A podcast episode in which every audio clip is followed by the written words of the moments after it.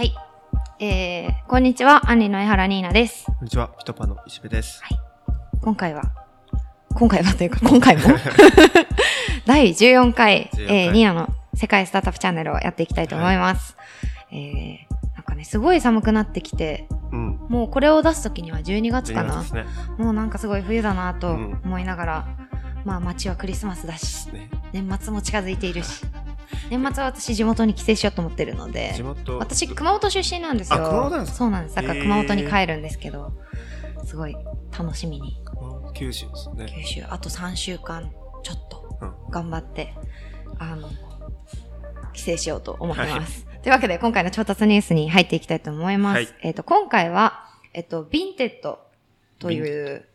えー、C2C の、えっ、と、ファッションの売り買いのマーケットプレイスの調達ニュースを、えー紹介したいと思います。。まあ簡単に言うと、まあメルカリなんだけど、ファッション特化みたいな。うん。うん。まあ現時点ではですね。だからまあ、これからもしかしたら横店で、服以外もやるかもしれないんですけど、今のところは服とか、靴とか、アクセサリーの、えっ、と、まあセカンドハンド、えっ、うーと、ん中古品はいかな？の、えー、マーケットプレイスをやっている Vinted っていう会社の調達ニュースです。で、この会社が、えっと、まあ、今回、えっと、128 million ユーロを、あはい、調達していて、これもともと、えっと、リトアニア、リトアニア？発のスタートアップなんです。よ。で、えっと、日本ではもちろんまだ展開してないんですけど、うんこう、ヨーロッパでは割とこう、最大級ぐらいの大きさの、まあ、C2C アプリの一つで、えっと、ここがですね、シリーズ、今回 E で、えっと、まあ、128 million ユーロどれくらいかなと思ったら、まあ、140 million ドルぐらい。うんつまり、まあ、150億ぐらい。150億、150億円ぐらいはいはい。を調達して、これで一応なんか公式には発表されてないんですけど、おそらく、あの、バリュエーションが、まあ1 billion になっただろうと言われてるので、まあ、新しいユニコーンとして、えー、ユニコーンにね、加わったということです。で、えっ、と、まあ2008年創業なので、あまあ結、構前なんですね。そうですね、11年ぐらい。はいはい。で、まあ多分、ここが、それこそ、ちょっと前にあの、スレッドアップってアメリカのはいはい。服の、それこそ、えっと、二次流通の、うん。あの、スタートアップ紹介したと思うんですけど、まあ、例えば最近の、まあ、こういうプラットフォームの誕生により、こう、売り買い、自分の使ったもの、人の使ったものを売り買いするみたいな、まあ、文化がより根付いたみたいなのだったりとか、まうん。あ、よりプラットフォームによって、そういうのが簡単になったとか、んまあ、あとは、まあ、節約志向とか、まあ、購買に対する態度、うんまあ、廃棄を少なくして、まあ、エシカルな消費をしていこうね、みたいな流れが、まあ、世界的にちょっとずつある中で、まあ、そういう文化も後押しして、えー、ユニコーンになられたと。まあ、あとは、こんまりの文化とかもね、あの、こんまりって文化、文化というか、あの、ブーうんムあったじゃないですか。あの、こんまりさんのこんま。りさん。まあ、あれもちょっと前に結構、こんまりさん EC 始めて物を売ってるみたいな面白いニュース出てましたけど、まあ、そういうのもね、あるんだろうなとは思います。で、ここが、えっと、まあ、今回、えっと、ライトスピードベンチャーパートナーズっていうところ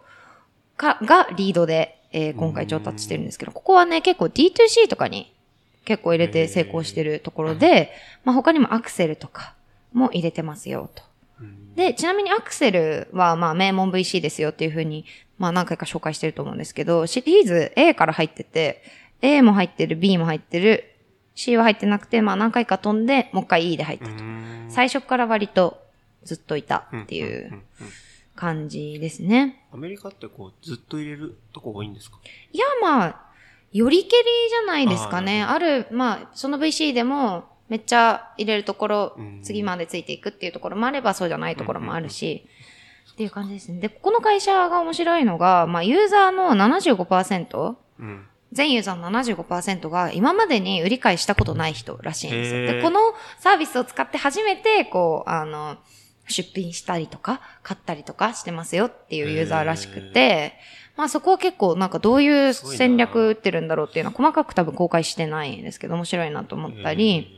まああとは、えっと、詳細は公開されてないんですけど、なんか、2008年創業してからまあ8年間やって、2016年にビジネスモデルを大きく転換して、そこから大成長してるらしいんですね。うん。どうか。で、多分、多分なんですけど、2008年以前、あ、2016年以前の、えっと、ポストを調べたときに、この、この会社に、はいはい。 Vinted に関するかいあの資料を調べたときには、えっと、出品するときに、えっと、その売れた量からいくらか取られてたんですよ。うん。あの、手数料というか、うん。うん。まあ5%、10%は、売れた分の5%、10%は、この Vinted がもらえますよってやってたんですけあどメルカリと一緒みたいな。そうですね。なので、そういうビビジネスモデルだったのが、今、サイトを見たら、もう、あの、フルで受け取れますよってなってるので、なんか、どこで、まあ、もしかしたら、こう、配送を全部受け合うとかやってるんで、そういう手数料取ってるのかもしれない。配送の中に。とは思いますね。配送を、まあ配送料は買う側、その商品を買う側が負担することになってるんですけど、そういうところに、まあストレスフリーにした代わりに、そこの、そこでちょっとお金を取るみたいなことをもしかしたらやってるのかなとは思ったりはしますね。配送ということは、まあ、自分たちで配送してるいや、多分そ、あ、そうじゃなくて、えっと、そこは、例えばアメリカだとまあ USPS を使ってると。ああ、はいはいはい。ただ、それの、なんて言うんだろう、流れをもう全部フォーマット化しちゃうことでうーん、ユーザーが多分、ま、迷わない？困らない？みたいなことをまあ実現したのかなとは思いますね。なのでまあこういう系の、なんて言うんだろう、C2C マーケットプレイスみたいなのは、これはファッション特化ですけど、多分ファッションじゃなくてももうちょっと多分ニッチで、でも実はめっちゃ取引されてるみたいな、あの、領域とかってもあるんだろうなとんは思いますよね。結構なんか、単価が大きいものとか、うん。多分みんながパッと思いつかないけど、実はすごいやり取りされてるみたいなのって多分あるはずじゃないですか。アイドルのグッズとか？モノ株とか。そうですね、モノさんとか最近伸びてるって聞きますけど、そういうのはね、意外にあるんだろうなと思いますね。海外って、はい。こういうフリマ系って、うんうん。なんか文化として普通にあるんですかいや、多分、そんなに、まあ普通になんて言うんだろう。あの、店が、私がアメリカに住んでた時とかあったりはしたんですけど、うん別になんかそんなに日本と大差あるか、明確な優位な差があるかと言われたら、まあないと思うんですけど、まあ最近のこ現象なのかなっていうのはあって、うん。まあサーキュラーエコノミーみたいな言葉が出てきてて、まあサーキュラーってこう、サークルするみ、こうね、循環するみたいな、はいはいはい。ありますけど、そういうなんか循環するサーキュラーエコノミーって言葉が最近出てきてるぐらいなので、まあやっぱりトレンドなのかなと、うんそん。な根強くあるものではないんじゃないかなと思ってますね。はい。ここは、アメリカに攻めるんですか？ここあ、もうすでに、あえっと、場所で言うとアメリカもやってて、えっと、さっきトラフィック見てみたら、結構まあ、US とか、フランスとかもね、出てたりう、んドイツ、ポーランドもああったかな？なので、えっと、結構、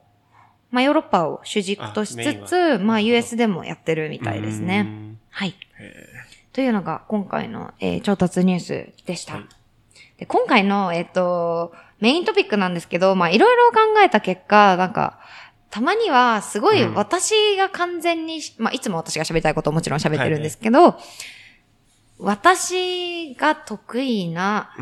話をしてみようかなと思って、うんうん。今回はちょっとあの、現代人類学の話を、えーしてみたいなと難しそうですね。思ってます。これを、まあ確かにこう難しそうだし、いなんか人類学っていうとみんななんか、え、ホモサピエンス？みたいな、よく言われるんですけど、そうじゃないっていう、まあ現代人類学とか文化人類学って言われたりするんですけど、そこを、えーちょっとずつお話、えしたいなと思ってます。で、まずまあ、えっと、人類学、すごい私もしかしたらこの分野好きだから早口になっちゃうかもしれないんですけど、はい。まあ、基本的には、こう、まあ、特に現代人類学とかにおいて、えっと、メイントピックとなるのは、まあ、人間と経済とかのあり方とかを、まあ、考えたりする、まあ、学問領域が一つ、そのはい。はい文化人類学の中にもあるんですけど、そこが結構好きで、で、まあ、経済合理性だったりとか、計算合理性みたいなものと、こう、整合しない何かに対する情報化みたいなものを考えていく学問なんですね。だから、例えば、なんか、聖なるものみたいな言い方をしたりするんですけど、はいまあ、愛情だったりとか、こう、人のつながりみたいなものって、まあ、あるじゃないですか、はいはいはい私たちの生活において。で、そういうものばっかり大切にしすぎると、まあ、稼げないわけですよ、基本的には。うん。うんうんうん。だけど、そそれを、まあ、なんて言うんだろう、経済と交わらせちゃう、うん。愛みたいなものが経済の場に持ってこられると、ちょっと何らかの危うさというか、怪しさというか、こう、独特の雰囲気ってあるじゃないですか。うん。こう、お金で愛みたいなものだったりとか、うん。本来愛の中で成り立つような行為だったりとか、あの、現象がお金で取引されているときに、あの、立ち上がってくる不思議な感情みたいな、うん。うんまあ、不快感っていう人もいれば、いるかもしれないんですけど、うんそういうのを学問したりするのが結構あったりするんですね。うんうんで、まあ、えっと、経済っていろんな定義があると思うんですけど、結構人類学においては、まあ、ある種の関係性を作り上げる財の交換を総称して、経済うんっていうふうに呼んだりするんですね。うんで、まあ、その経済も、こう人類学における、まあ、財の交換って言ってるぐらいなんで、いろんな種類があって、その交換によって、それを再分配って呼ぶときもあるし、うんまあ、交換って呼ぶときもあるし、うん贈与って呼ぶときもありますよっていううんうんのが一つあります。うんすごい私が話したい話を話している感が えすごいあるんですけど、まあなんだろうな。まあある種の社会関係を作り上げる財のやりとりって言ってるぐらいなので、まあ社会関係を作り上げることもできれば、切断することもできるんですよ。だから関係ないですよ。もう、えっと、この、こう、なんていうんだろう、交換をすることで私たちは関係ないですよっていう関係を作り上げることもできるんです。手切れ金とかってあるじゃないですか。ああいうはいのも、文化人類学的に見ると、この交換によって関係を作っているっていう風に見たり。するんですね。で、私が結構、まあ人類学とか好きで、あの、結構熱心に日々、えっと、学んでいるんですけど、それと私日々、今、ベンチャーキャピタルで、勤務していて、結構なんか所有の概念とか、まあブロックチェーンとかで全部いろんなもののトラックレコードを残せるようになりますよっていうのがある中で、結構人類学とまあ重なる部分があるなぁと思っているんですね。はい。ちょっとその部分を探すんですけど、今。めっちゃむずいっす。全然言ってください。これで全然受けなかったらもうやらないんで。まあ、それこそ、普通なんか人類学やってるっていうと、まあ、人類の進化みたいな。うん。そういうイメージでした。そういうイメージですよね。と、私も思って勉強し始めたら、まあ全然そうじゃなくて、結構なんか贈与とかって、なんか私たちの生活結構切っても切り離せないじゃないですか。なんかあげるとか、なんかもらうとか、なんか、それこそお中元とか、うんお歳暮とか、うん日本人だったら、うんそういうのがあったりするんですけど、そういうのをね、結構あの、なんて言うんだろう。こういうのを学問としてどういう現象なのか、そこで実際に行われているのは物をあげているっていう行為じゃないよね、みたいな話を。を、えっと、するえんですね。面白そうね。結構面白くって、で、例えば、あの、まあ、ある人類学者の、あの、有名な人が言って、あの、マリノフスキーっていう人、これいるんですけど、まあ、うんこれは覚えなくていいんですけど、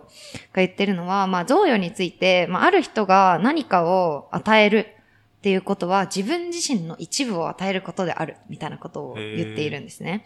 で、確かに何かをもらった時って、ちょっと申し訳ないなとか、お礼しなきゃ、みたいな、はいはいはいはい。なるじゃないですか。なんかそういうのを、なんていうか、その、贈与されたものに、そういう、なんていうか、霊的なものが宿っているみたいな。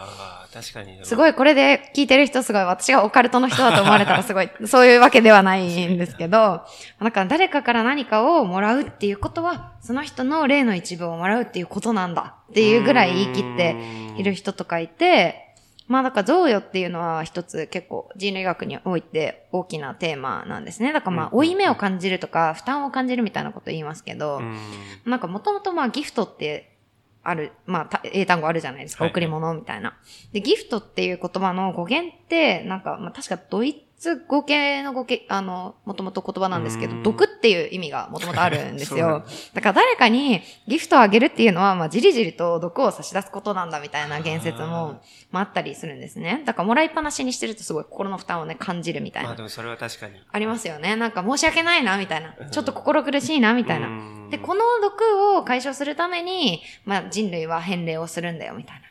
確かに。VC とスタートアップだと。な。まあ、お金をね。リターン。っっていうのありますよね。やっぱ返さないとみたいなのはあるし、なんかそういうわかりやすいものもあるけど、うん。もう日々のちょっとしたもらったものとか、ちょっとおごってもらったとかも、ななんか、あ、なんかすごいありがたいんだけど、ちょっと申し訳ないな、みたいな。こうなんか、送られるものの中に、送り返されることを強制する何らかの力が宿っているみたいな話を結構したりするんですよね。で、なんで私がスタートアップとか、その、お話を聞いてるときに、とかまあブロックチェーンとかの話を聞いてるときにこの話を思い出すかっていうと、うんこう、まあ、所有の概念が一つすごい大きいかなと思っていて、はい。なんか所有って普通、私が持っていて、とか誰かが持っていて、誰にもあげないから所有って言うって私たち思っているじゃないですか。でも実はそうじゃなくて、なんか私たちの社会における財だったりとかいろんなまあものの交換っていうのは、譲渡可能なものを譲渡しないことだから譲渡可能なものの不譲渡を我々はまあ所有と呼んでいるんじゃないかっていう大きな人類の、人類学の、えーテーマがあるんですね。これ大丈夫かな？この話。まあちょっと。今まだついてってます。本当ですか？で、この、なんて言うんだろう。あの、保持されるべきものが、あえて譲渡されるっていうような矛盾矛盾が重要っていうのが、あの、重要。人類学で一つあるんですけど、うんうんなんて言うんだろうな。あの、まあこれまで私たちって直感的には、まあ所有しているっていうのは私の元にあることだうんって思うじゃないですか。うん誰も取らない。家取られたくない家とか。うんそれこそ、まあ所有ってそういうものだと思っていて、いるんですけど、なんて言うんだろう。それが、実は、えっ、と、なんて言うんだろうな。あの、こう、所有される、私のものが私のもの、元にないみたいな境界状態に置かれることで、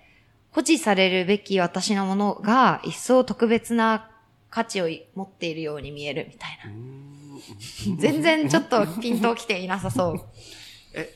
これ私、チャンネルで流して大丈夫かなって今一末の不安、不安を抱えているんですけど。え、誰かに渡すんですか？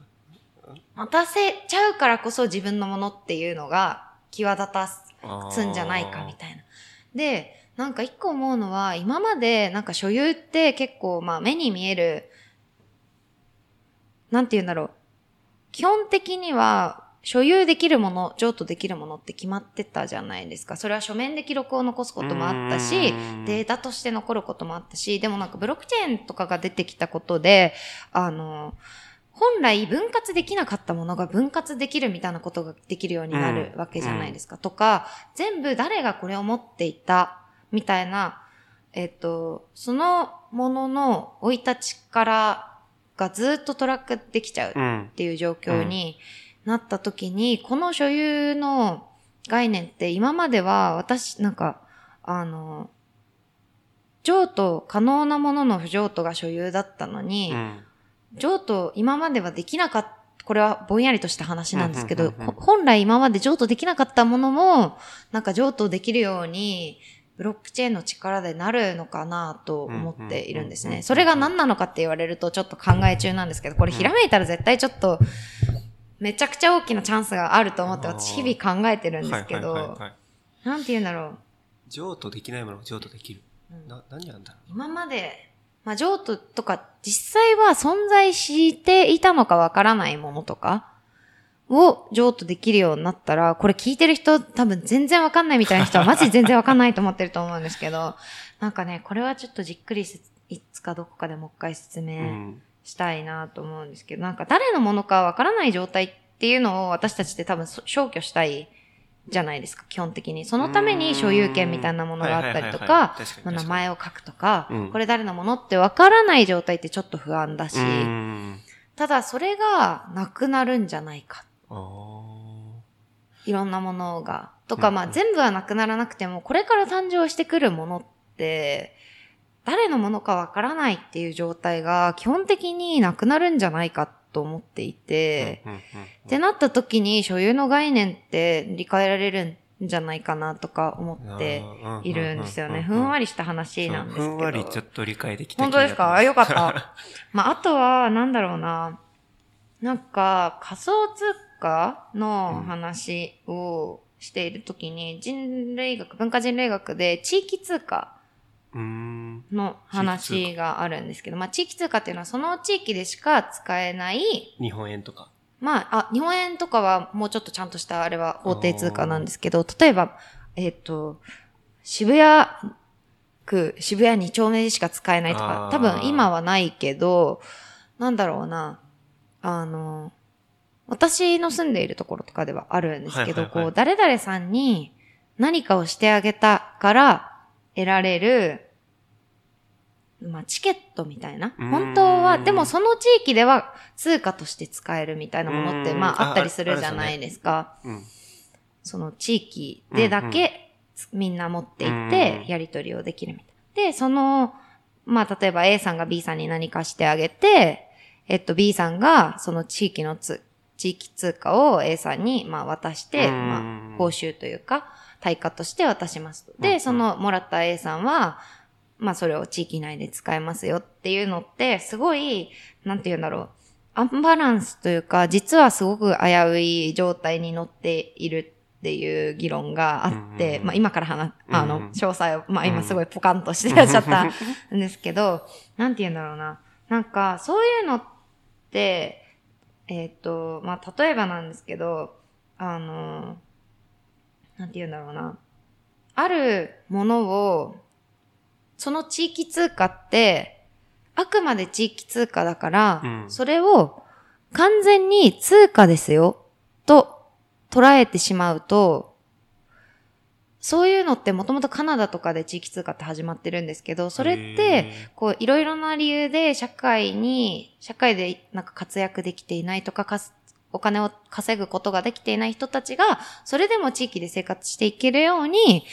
その人たちができることをやったら、この、この地域でしか使えないけど、そのお金をあげるね、みたいな。それで、いろんな、まあ、地域のマーケットで、マルシェとかで、まあ、野菜を買ったりとか、パンを買ったりとかしてねっていう風にして始まってるんですけど、それの通貨の側面うん。を強調しすぎてしまうと、えっと、それを稼ぐことにみんな必死になりすぎてしまって、実際の社会生活に必要なはずのお金を稼げないから、生活はできても、例えばお家を建てるとか、長い人生設計をできない、みたいなことがあるらしいんですね。これ大丈夫かな？うん。うん。う んが起こっちゃうんですよ。ただ、そっちに慣れちゃう。はい。その一方で、でもこれはお金じゃないですよっていう姿勢が現れる側面があって、それは例えばボランティアの学生とかが何かをこうやった時とかに、あ、それ受け取らない、もう大丈夫、ボランティアでやったんでいはいですみたいなことをしちゃうと贈与の関係とか崩れちゃうと。うん。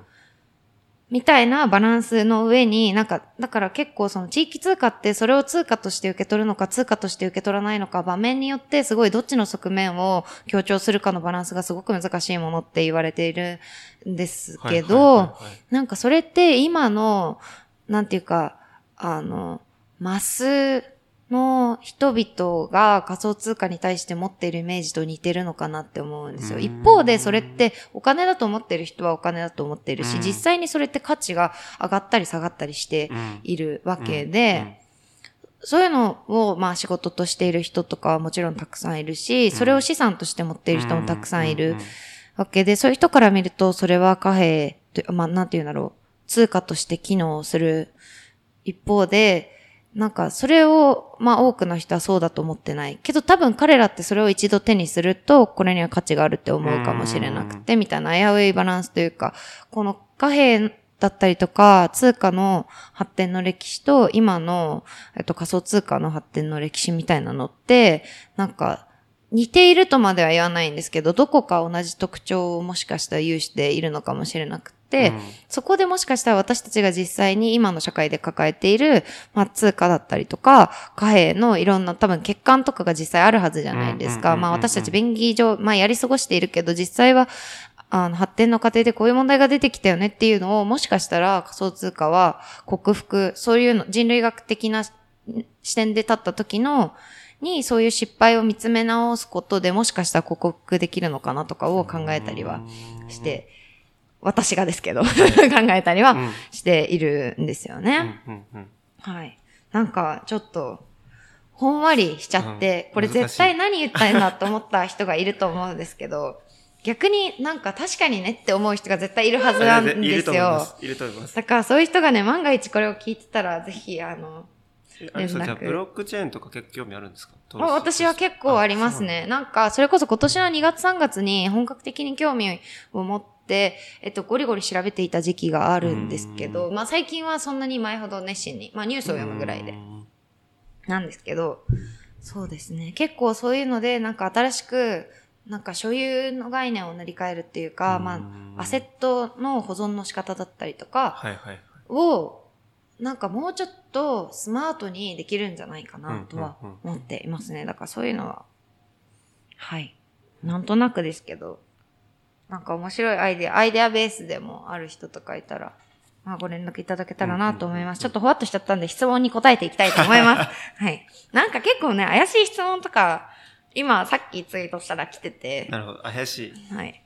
あー、うに、ニーサさんに質問するの緊張するみたいなの始まった。ニーサさんまず誰みたいな。ニーナさんだよ。あの、好きな食べ物って何ですか？はい、それだけ聞けばいいのに。え、好きな食べ物は私めっちゃあるんですけど、まずサーモンが好きで、えっと、サーモンと、えー、っと、パッタイがめっちゃ好きなので、あね、あのタイ料理の、うん。パッタイが好きです。うん。あとは、まあ、お寿司が基本的に好き。あと、ラーメンが好き。あ、ベーグル、パンはベーグルが好きですね。いや、私結構ね、食べるのが好きなので、あ、チーズケーキとかも好きだし、まあ、ケーキはね、めちゃくちゃ日常的に食べて。なんか、アンリめっちゃチーズケーキ多いっすね。はい。よくチーズ、チーズケーキを出すインキュベーション、一戦。はい。まあ、そうですね。あとは、ええーなんか結構意外に質問がね、来始めたんですよね。んなんか、これ絶対同じ大学の人だろうな、みたいなことあって、それこそ前、あの、同じ大学に通う2年生のものですみたいなの来たんですけど、なんか、あの、普通にね、授業の、なんとかの授業出席出てますか？みたいな質問とかも来ちゃうんで、結構雑多になっては来ちゃったんですけど。有名ですか？いやいや、全然、私、大学あんま友達いなくって、あの、授業もね、一人で受けるのがすごい好きなんですよ。うん。あんまり喋って受けるとかよりは、うんうんうん、先生の話をひたすらに聞いて。ひたすらにノートを取りたいっていう派なので。はい。そうですね。あとは、あ、これはなんか告知になっちゃうんですけど、うん、えっと、なんか土曜日とかに、あの、ふわっと皆さんとお話、うん、なんか一人30分ぐらいで、うん、まあやってることでもいいし、相談でもいいし、なんかこういうアイデアがあってって感じでもいいので、お話しする時間を、えっと、取れたらいいなと思っていて、うん、えっと、それをふわっと募集し始めたいなというふうに、えっと、思っています。なんか募集とかあるんですか？あ、募集は作ってないんですけど、うん、結構、あ、募集は私、えっと、プロフィールの、えっと、ピンしてるので、そっちからでもよくて、はいはい、DM でもいいし、という感じで、えっと、ゆるっと応募していただけたらなというふうに思ってます。うんうん、はい。今回ね、すごい後半、私が好きな話をしたけした結果、何人の人がついてこられたのかっていう感じになっちゃったんですけど。再生数楽しみですね。いや、ちょっとすごい下がるかもしれないし、まあ次回からね、もう一回ちゃんと、ちょっと今話してみた結果、石部さんのポカンとした表情にすごい申し訳なくなったので、僕が理解、そうですね。いやいや、あの、ちょっとね、ちゃんとスタートアップの話をしていこうと思いました。はい。なんとなく分かったですね。今回はそんな感じでね、締めようかと思います。はい。はい。それでは皆さんまた来週。はい。ありがとうございました。ありがとうございました。